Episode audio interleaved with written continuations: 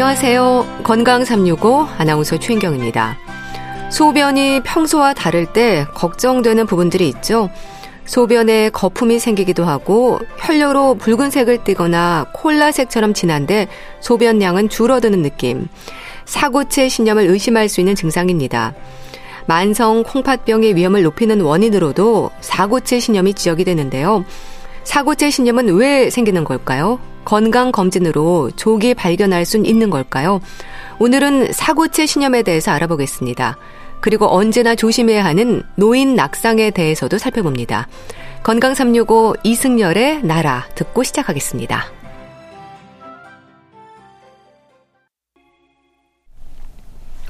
KBS 라디오 건강 365 함께하고 계십니다.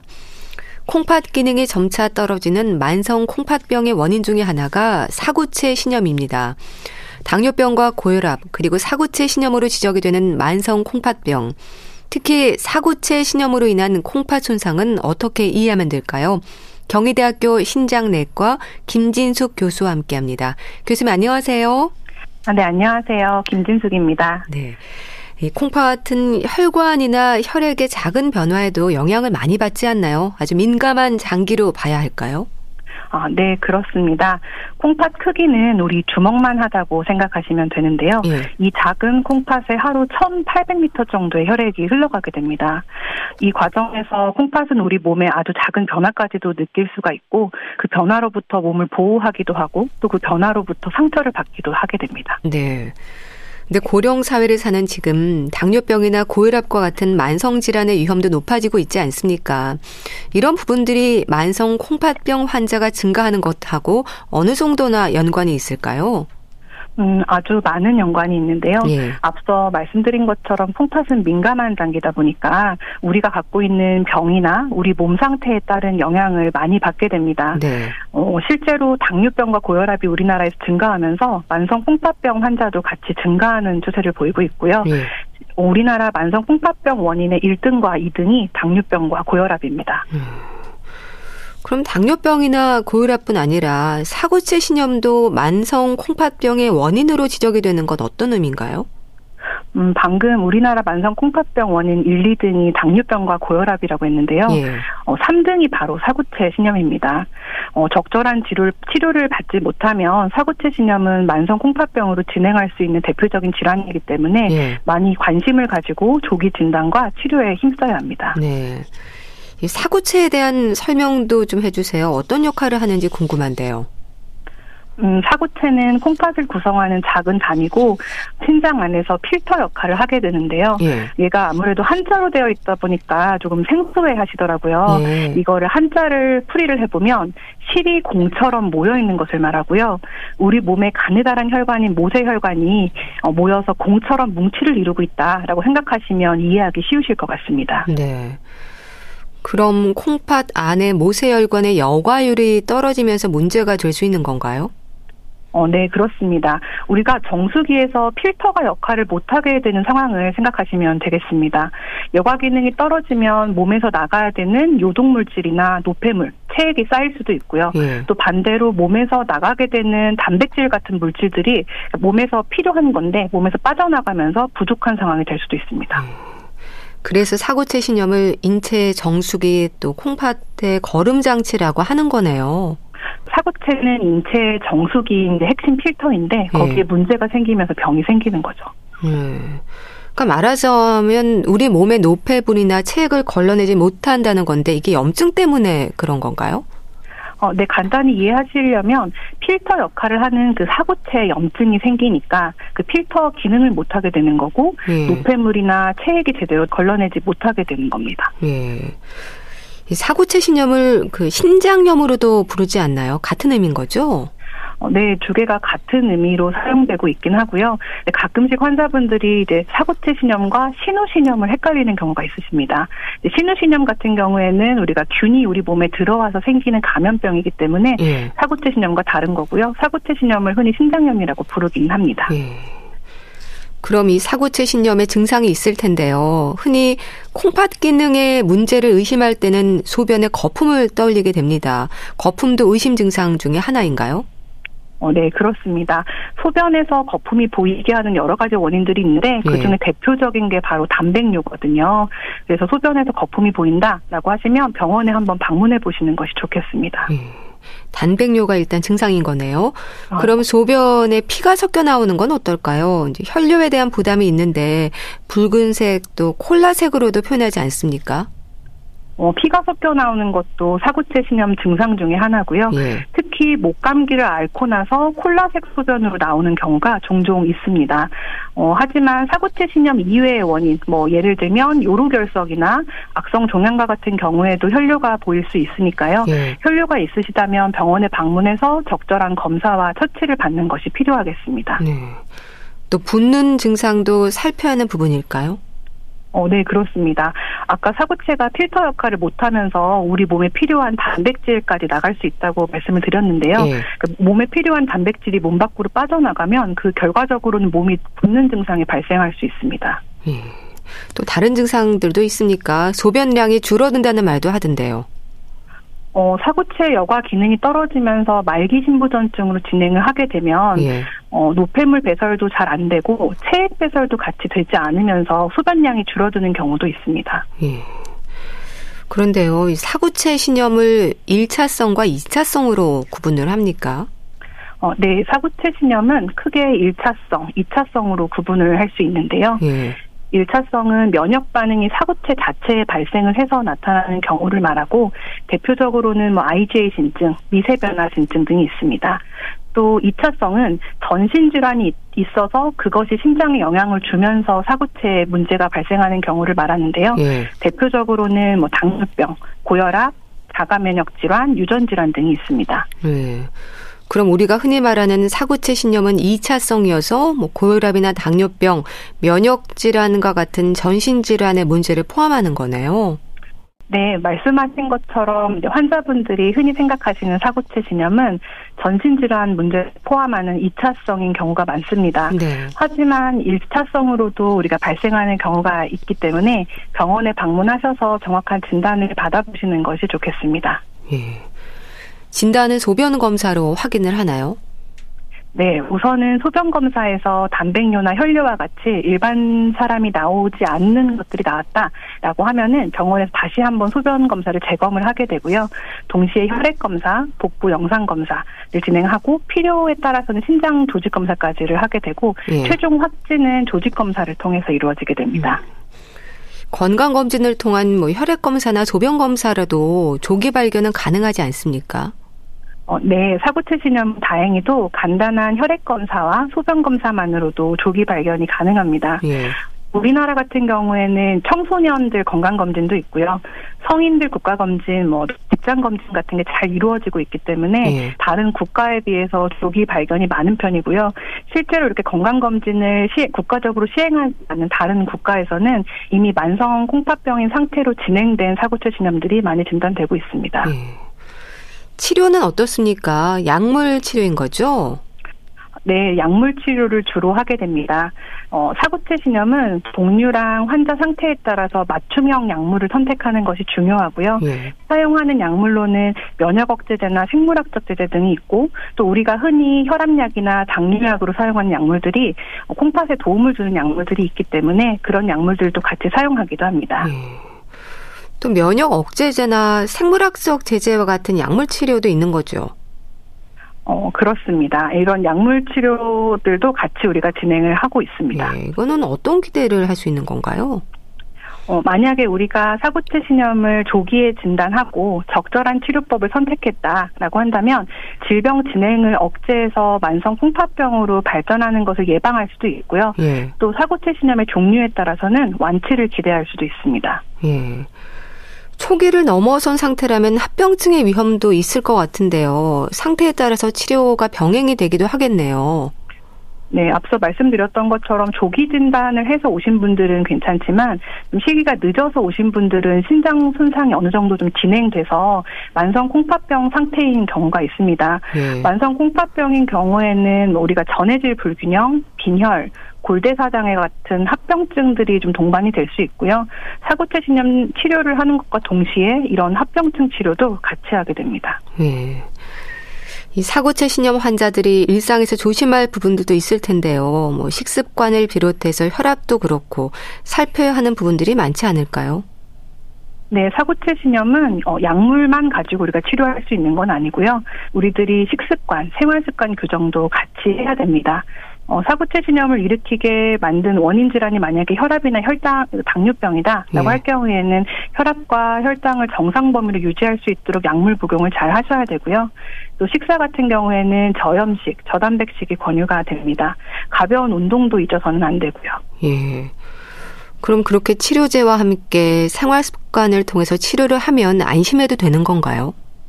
어, 조기 진단으로 적절한 치료를 받는다면 일부 사고체 신염을 제외하고는 질병이 진행되는 것을 막을 수 있기 때문에 병원에 빨리만 오시면 안심하실 수 있습니다. 음, 그럼 반대로 사고체 신염이 방치가 되면 어떤 위험이 있을까요? 음, 염증이 사고체에 결국 진행이 되면서 사고체 자체가 굳어지는 경화증이 발생을 할 수가 있고요. 예. 이러면은 필터 기능을 잃어버리게 되니까 말기 콩팥병으로 진행을 하게 되고 최종적으로는 투석의 단계까지 갈 수 있겠습니다. 예. 그렇게 사고체 신염으로 시작해서 투석을 받아야 하는 경우까지 이어지는 경우도 많은가요? 이게 만성 신부전증으로 이어지는 경우인 거죠? 어, 네, 그렇습니다. 간혹 몸이 보내는 우리의 신호를 무시하고 있다가 뒤늦게 만성 신부전증으로 진행되어서야 외래에 방문하시는 경우가 종종 있습니다. 분명히 건강검진에서 소변검사가 이상합니다. 예. 혈액검사가 이상합니다. 한번 병원에 가보세요. 라고 했었는데 다들 몸에서 내가 느끼는 증상이 없으니까 무시하고 있다가 뒤늦게서야 콩팥이 망가지고 그것 때문에 증상이 생기고 나서야 오는 경우가 있는데요. 예. 사실은 이렇게 늦게 병원에 오시면 저희가 도와드릴 수 있는 부분이 많지 않습니다. 어, 따라서 건강검진에서 만약에 신장내과를 한번 가봐라 라고 권유를 예. 받았다고 하시면 가볍게 여길 게 아니라 한번 방문하셔서 검사 검사를 해보시면 좋을 것 같습니다. 네. 그럼 이렇게 몸에 증상이 나타날 정도면 많이 진행된 상태가 많은 건가요? 네, 그렇습니다. 안타깝게도 콩팥은 투석 직전 단계에 가기 전까지는 내보내는 증상이 없습니다. 예. 어, 소변 검사나 혈액 검사 이상부터 시작을 하는데 그런 이상이 있다고 해도 사실은 우리 몸에서 느끼는 증상은 없거든요. 예. 그래서 증상이 생겨서 병원에 오셨다라고 하시면 어, 만성 콩팥병으로 진행된 경우가 많이 있습니다. 예. 그럼 조기 발견을 위해서 그렇게 정기적으로 혈액 검사나 소변 검사를 확인하는 게 좋은 위험군들도 있지 않을까 싶은데 어떤 분들이 또 그럴까요? 어, 아무래도 2차성 사구체 신염의 위험을 일으킬 수 있는 전신 질환을 가진 분들, 뭐 예를 들면 당뇨병이나 네. 고혈압 같은 게 있다라고 하시면 어, 연 1, 2회 정도는 정기적으로 혈액 검사와 소변 검사를 해보는 것을 권유드립니다. 예. 당뇨병이나 고혈압이 있는 분들 같은 경우는 왜 그렇게 위험한 건가요? 어, 당뇨병과 고혈압은 아까 말씀드렸던 것처럼 만성 콩팥병의 1등과 2등 원인 질환인데요. 네. 당뇨병이 조절이 안 되는 사람, 혈압이 조절이 안 되는 사람 같은 경우에는 우리 사고체에 걸리는 부하가 훨씬 더 높게 됩니다. 예. 병 자체가 사고체를 공격하기도 하고 조절이 안 되는 병 같은 경우에는 사고체 부하까지 늘리게 되니까 위험이 높을 수밖에 없습니다. 예. 그러니까 만성 콩팥병으로 이제 콩팥이 손상이 돼도 증상이 없다고 하셨는데요. 그럼 증상이 있을 정도면 이제 많이 진행된 거일 텐데 투석을 받기 시작하면 이식을 받기 전까지 계속 뭐 일주일에 세 번씩 이렇게 가기도 해야 되는 건가요? 병원에? 어, 네, 만성 콩팥병으로 진, 말기 콩팥병으로 진단이 돼서 투석을 시작해야 된다라고 한다고 하면 투석을 중단할 수는 없고요. 이식을 하기 전까지 주 3회 병원에 방문을 하는 혈액 투석을 할 수도 있고 예. 또 혈액 투석을 못 하는 경우다라고 한다고 하면 복막 투석이라는 방법도 있습니다. 복막투석 같은 경우에는 우리 배에다가 관을 하나 연결을 해서 그 관에다가 복막액을 넣고 빼고 하면서 투석이 이루어지게 하는 거고요. 예. 복막투석은 집에서도 우리가 진행을 할 수가 있고 병원은 한 달에서 두 달 사이에 한 번씩만 방문을 하면 되는 방법입니다.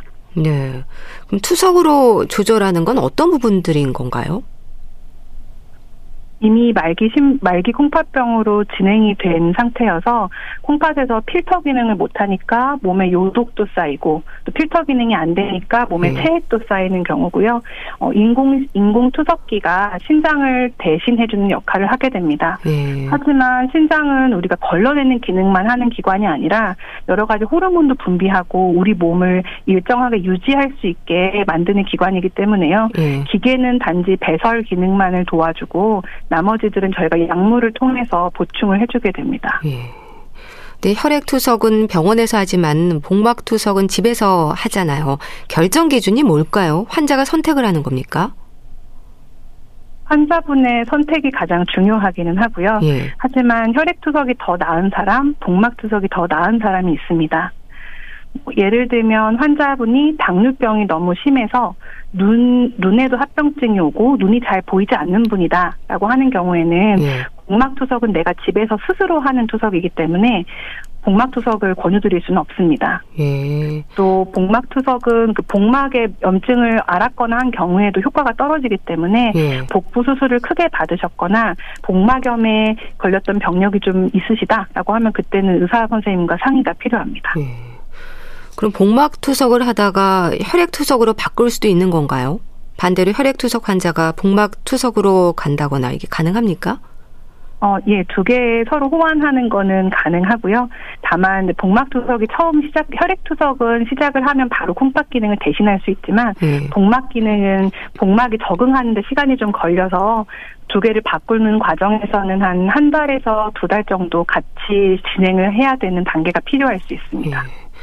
근데 복막 투석도 이제 제대로 하셔야 되는 건데 따로 교육을 받을 수 있는 겁니까?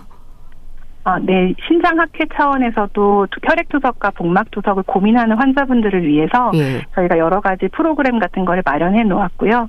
만약에 복막투석을 하게 된, 하기로 결정을 했다라고 하면은 각 병원의 교육을 담당하는 간호사들이 있고 예. 또 의료진들이 의사들도 교육을 담당하는 의사들이 있어서 각각 환자분들이 이해할 수 있고 또 혼자 스스로 할 수 있게 교육을 진행해주고 있습니다. 네.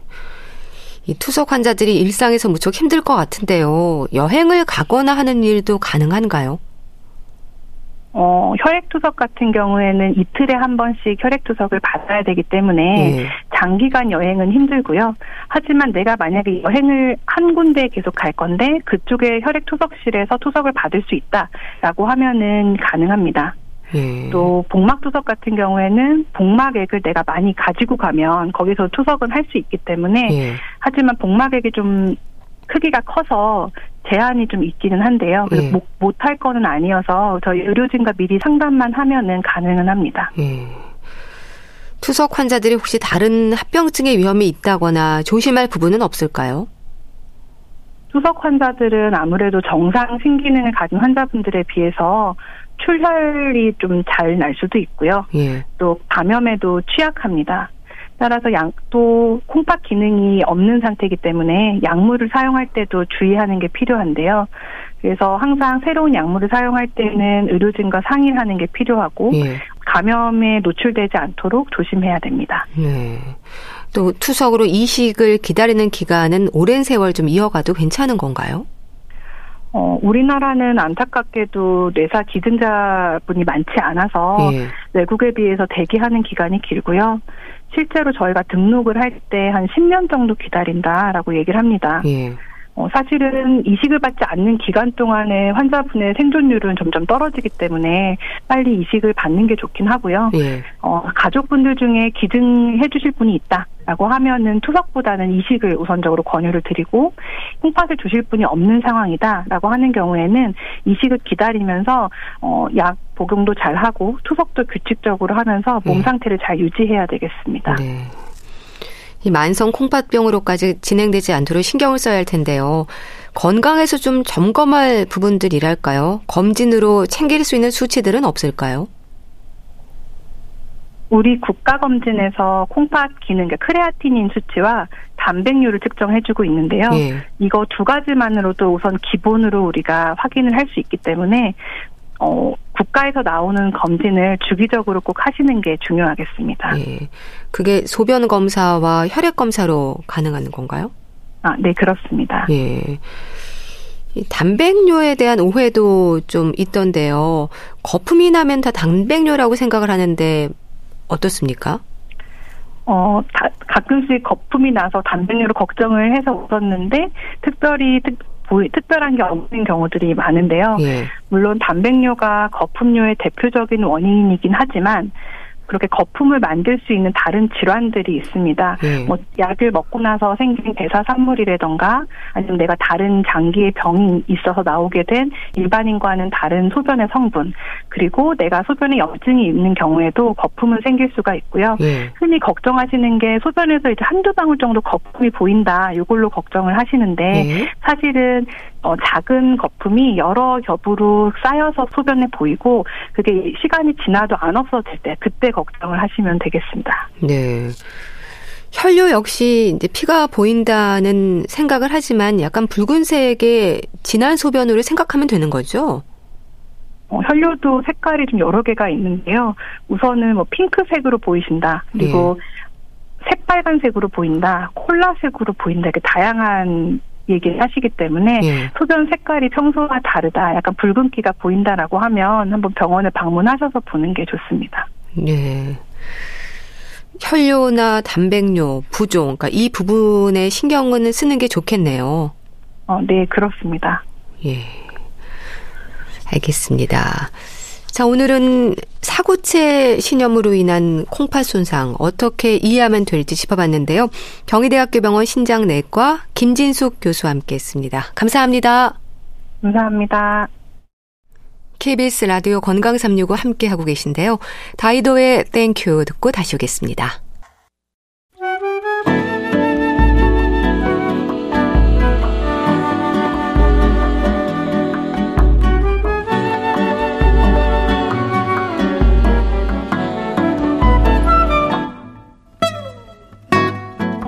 건강한 하루의 시작. KBS 라디오 건강 365. 최윤경 아나운서의 진행입니다.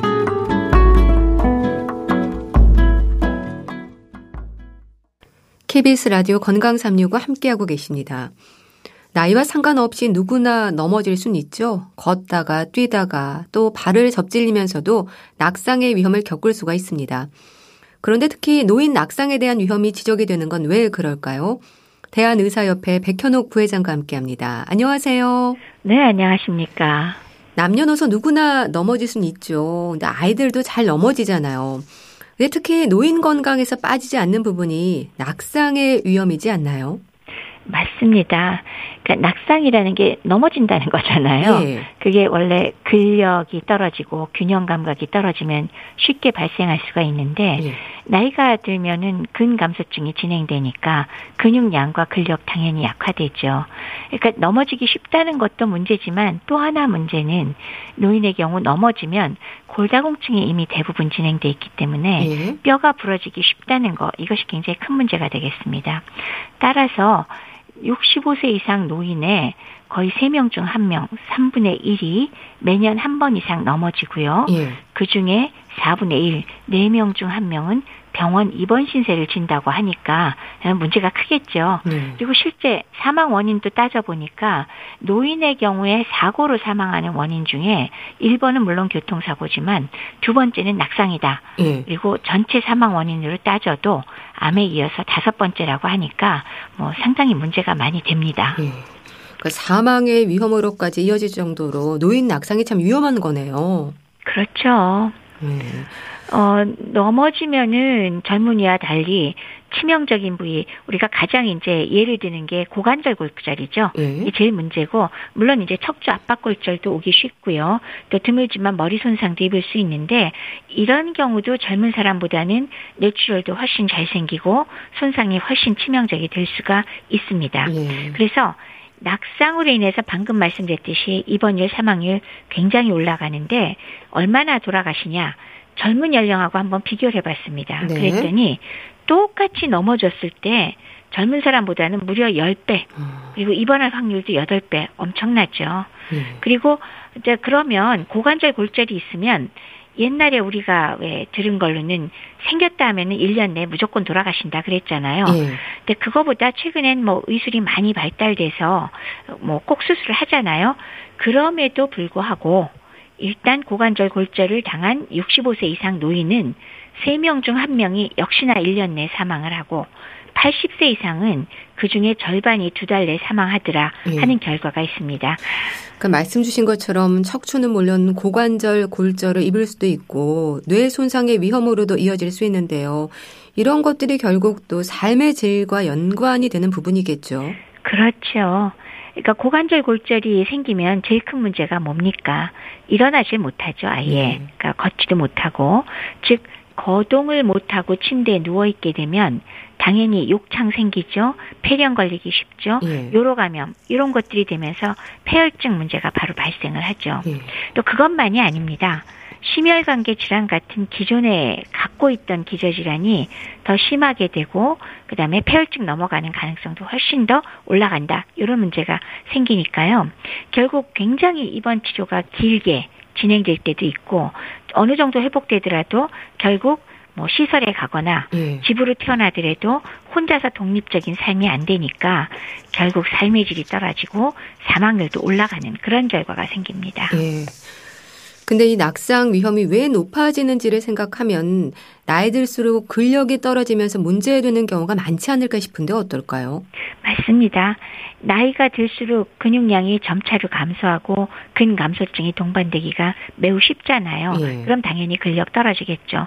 원인이야 뭐 복합적입니다.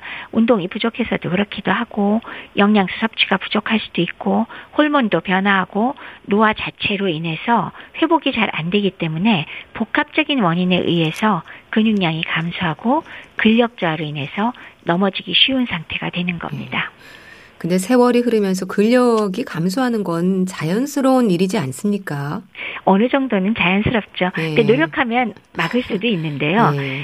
결국 노화로 인해서 재생되는 근육보다 손상되는 양이 많아지면 근육량이 준다. 뭐 이렇게 생각하면 맞잖아요. 네. 그래서 일반적으로 근육량이 왜 스무 살, 서른 살 요때까지가 최대잖아요. 그래서 30대 뭐 어느 정도 지나면서부터 근육은 감소하기 시작하고요. 40살 넘으면 뭐한 10년에 8% 정도 줄어든다 그러죠. 네. 그리고 70세가 넘으면 그게 굉장히 빨라져서 두 배 속도로 감소한다 그래서 네. 보통 근육량이 절반 정도 돼버리는 거 젊었을 때 70대, 80대가 되면 절반밖에 되지 않는다 그럽니다. 음. 그리고 또 하나는 근육량이 줄어드는 것보다도 오히려 근력이 감소하는 게 먼저 느껴진다고 하네요. 음. 그래서 남자가 여자보다 원래는 근육량이 많은데 근감소가 발생할 때는 남자가 더 빨리 많이 발생한다고 합니다. 네. 우리 몸의 근육이 30대 이후부터 매년 조금씩 줄어들면서 70대가 되면 절반 이하로 떨어진다는 게 생각하면 참 부담이 되는데 네. 하지만 같은 나이대라고 하더라도요. 근육량이 똑같은 건 아니지 않나 봐요. 사람마다 좀 다른 것 같은데요. 맞습니다. 뭐 70대가 됐다고 다 비리비리하는 건 아니니까요. 네. 어떻게 관리하느냐 에 따라서 어느 정도는 근 감소의 속도를 줄이고 음 다시 표현하면 예방도 가능하다라고 할 수 있습니다. 네. 그럼 어떤 방식으로 뭐 우리 맨날 하는 얘기 있잖아요. 영양과 운동. 네. 영양 중에도 가장 중요한 건 뭐 네, 단백질이 제일 중요하죠. 네. 그리고 운동도 꾸준히 하시고 근력 운동만이 아니라 유산소 운동도 같이 병행하셔야 자신의 몸을 유지할 수가 있습니다. 예. 또 근력이 강조가 되면서 근 감소증이 되지 않도록 노력해야 한다는 말을 합니다. 어떤 의미일까요? 근 감소증이란 용어만 보면 근육의 양이 줄어드는 거죠.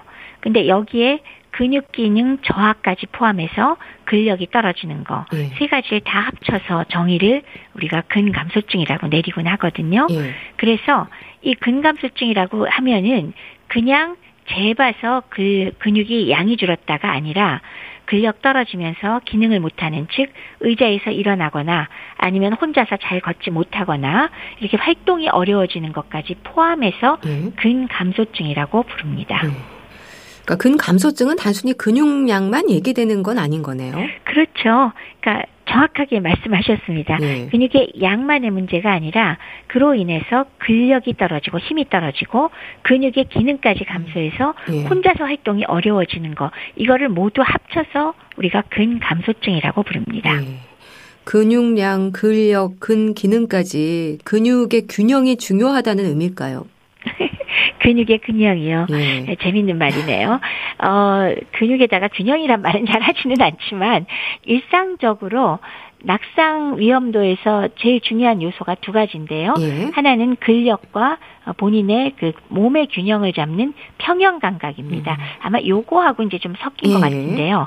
이 몸의 균형을 잡는 평형 감각은 손해나 중추의 문제로 저하될 수도 있고 근육 기능 저하가 원인일 수도 있고 혹은 약물이나 탈수로 인한 어지럼증 이런 것들이 다 평형 감각을 떨어뜨리잖아요. 예. 그런 의미에서 어, 근육의 힘과 함께 평형 감각이 중요하다. 그런 말씀은 드릴 수 있을 것 같습니다. 네. 또 노화에 따른 근감소증이 사망 위험으로도 이어질 수 있다는 것도 맞는 얘기인가요?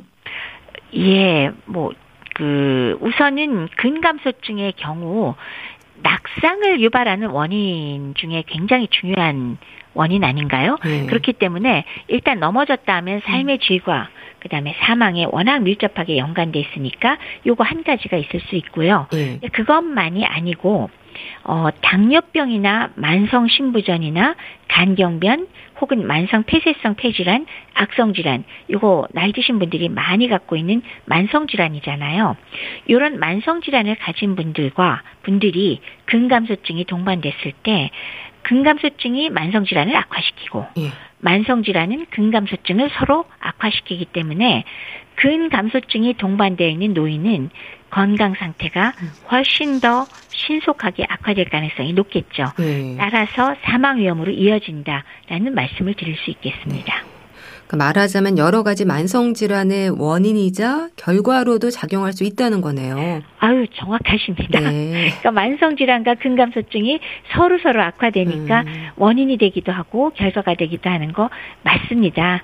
결국 만성 질환의 경우는 세포가 손상됐을 때 재건하는 능력을 떨어뜨리고 그다음에 치유가 되는 정상적인 과정과 균형을 무너뜨리는 만성 염증을 지속적으로 유발시키는 과정이잖아요. 네. 그것 때문에 근육 손실이 유발되고요.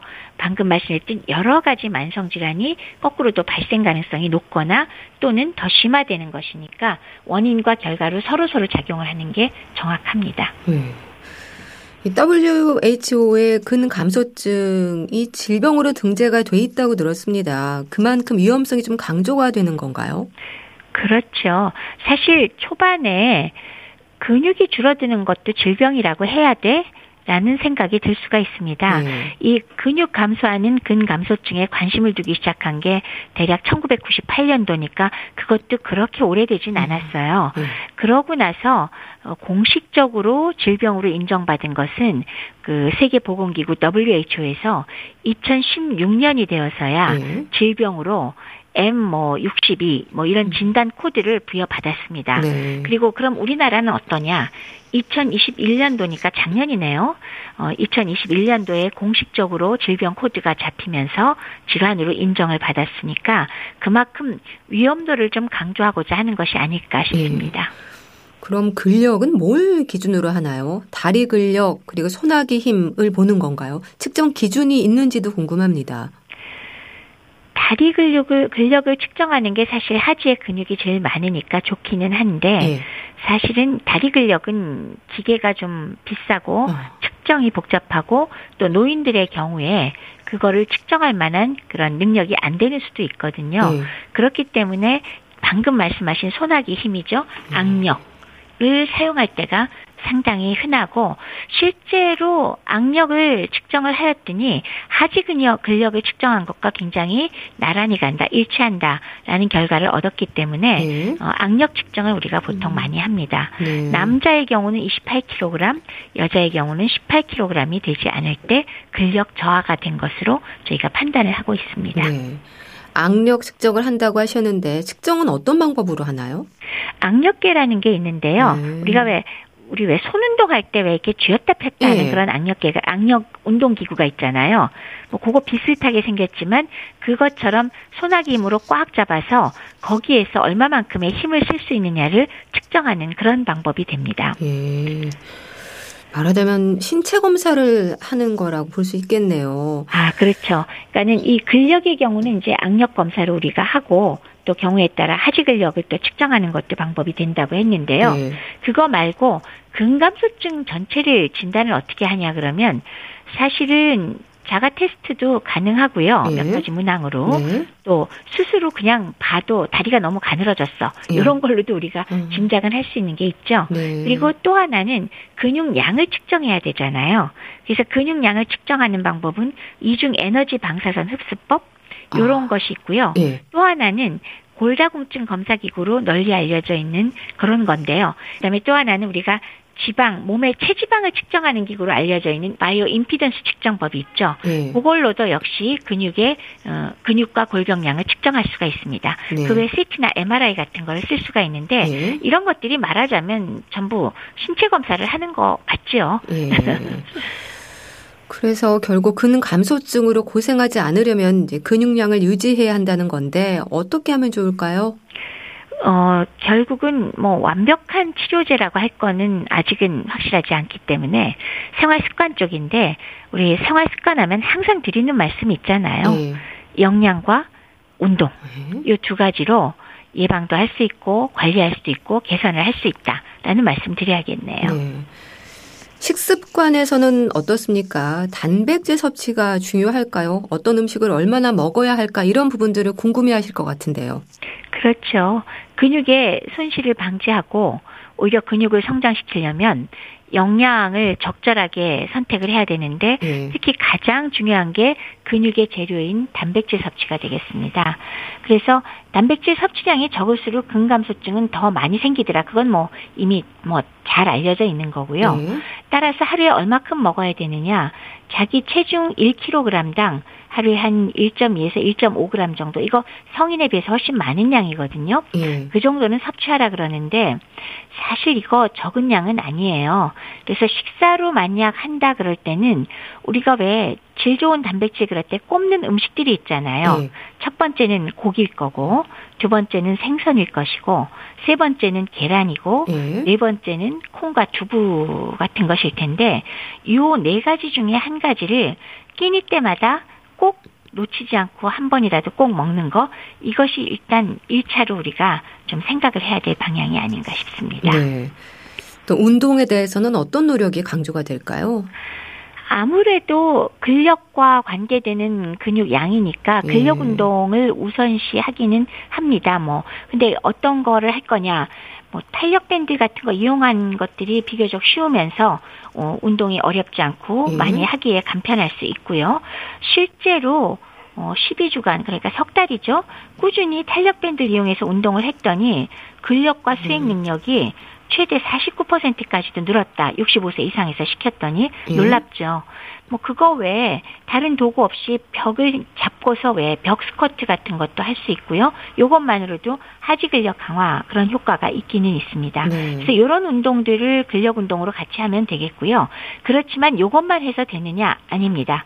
유산소 운동 병행하시는 게 효과가 좋습니다. 네. 그래서 저는 뭐 가장 쉬운 방법 바른 자세로 걷기 그리고 항상 말씀드렸듯이 주 150분 정도, 즉 30분씩 주 5회 이렇게 걸으시는 거 권해드립니다. 네.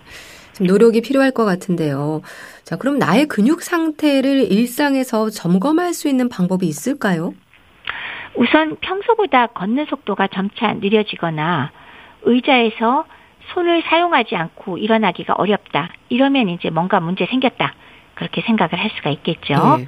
그런데 이제 좀 쉬운 자가 진단 검사가 있습니다. 네. 그냥 예를 들어서 그 항목을 말씀을 드린다면 5kg 정도를 내가 들거나 그걸 옮기는데 힘든가? 사실 5kg가 아주 무거운 건 아니잖아요. 네. 그다음에 방에서 혼자 왔다 갔다 하기가 힘든가? 즉 의자에서 침대로 이동하는 게 어렵지 않은가. 이건 의자에서 일어나는 것도 필요하니까요. 네. 그다음에 또 하나는 계단 오르기. 음. 10개 정도 계단을 오르는데 내가 매우 힘들지 않은가? 그리고 마지막으로 지난 1년간 넘어진 적이 있었는지 네. 점검을 해서 각각에서 점수가 나오면 합쳐서 4점이 넘어가면 아, 문제가 있구나 싶으니까 병원에서 검사를 받아봐야겠네 하는 그런 지표라고 할 수가 있겠습니다. 예. 또 근육의 많은 부분들이 하체에 집중돼 있지 않습니까? 허벅지 또 종아리 근육을 확인하는 것도 필요하지 않을까 싶은데요. 점점 다리가 가늘어지잖아요. 이것도 맞아요. 효과가 있을까요? 하체에 집중돼 있으니까 사실 한눈에 보아도 종아리나 허벅지가 가늘어지는 거 우리가 볼 수 있잖아요. 네. 문제 있는 겁니다. 그럴 경우에. 근데 그러면 지표는 어떻게 되느냐? 뭐 쉽게 종아리 둘레를 측정을 해 보았을 때 남성은 34cm, 네. 여성은 33cm가 되지 않을 때 역시 이 근감소증 가능성 높으니까 병원에 가시는 게 좋겠습니다. 네. 자, 겨울철 특히 낙상의 위험이 없도록 조심하는 것도 중요할 것 같은데요. 사실 집안에서도 낙상 위험은 높지 않습니까? 맞습니다. 노인들 계시면요. 집안에 그 여러 가지 환경을 바꾸는 거 정말 중요하거든요. 네. 그래서 저 몇 가지는 꼭 강조해 드릴 게 있는데요. 첫 번째, 문턱을 없애야 됩니다. 네. 최근에 짓는 집은 뭐 방마다 문턱이 없지만 과거에 지어진 집들은 문턱 여전히 있거든요. 문턱 반드시 없애시고요. 네. 그다음에 가급적 깔끔하게 집을 치워서 신문지나 무슨 장난감 같은 게 바닥에 굴러다니면 걸려서 넘어지기 쉽거든요. 그러니까 모조리 다 치우고 네. 그다음에 화장실 입구에 안과 밖 그리고 변기 옆에 손잡이를 달아드리세요. 네. 그래서 일어나거나 드나들 때 잡을 수 있도록 해야지 넘어지지 않을 수 있고요. 화장실 바닥에는 미끄럼 방지 타일로 꼭 바꾸십시오. 예. 그리고 욕조가 있다면 안에다가 미끄럼 방지 매트를 꼭 사용하도록 하시고요. 그 다음에 집안이 어두우면 또 잘 넘어지겠죠? 예. 조명을 밝게 하는 것 필요하고요. 혹시 집에서 기어이 양말을 신으셔야겠다. 그러면은 바닥이 고무 같은 게 붙어 있는 음. 미끄럼 방지 양말 이용하도록 하고 또 2층 집이나 뭐 이런 경우에는 계단을 이용하지 않아도 되는 집안의 1층으로 노인들의 방을 배정하는 거. 음. 요 정도는 꼭 지켜 주시기 바랍니다. 네. 또 악력, 소나기 힘을 키울 수 있는 방법에 대해서는 어떤 조언을 주실까요? 제일 쉬운 방법은 악력기를 이용하시면 음, 됩니다. 아. 왜 우리 왜 흔히 많이 있잖아요. 저 어릴 때도 많이 그런 거 봤는데 네. 쥐었다 폈다 하면서 이 손의 힘을 늘릴 수 있거든요. 물론 그것 외에 철봉에 매달리기를 하거나 뭐 팔굽혀펴기 같은 것도 굉장히 좋은 방법이지만 예. 힘에 겨울 수 있으니까 간단한 아, 악력기 하나 준비하셔서 예. 틈틈이 가지고 다니면서 뭐 왔다 갔다 할 때 쥐었다 폈다 하면은 악력을 많이 키울 수 있으니까 그것도 굉장히 좋은 방법인 것 같습니다. 네. 말씀 잘 들었습니다. 자, 오늘은 노인 낙상의 위험과 관련해서 말씀 나눠봤는데요. 대한의사협회 백현옥 부회장과 함께 했습니다. 감사합니다. 네, 고맙습니다.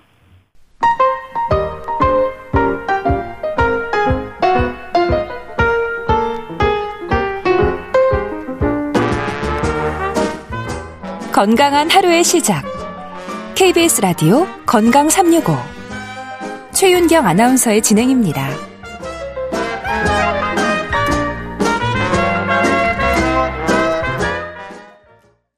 러브홀릭의 그대만 있다면 보내드리면서 인사드릴게요. 건강365 아나운서 최인경이었습니다. 고맙습니다.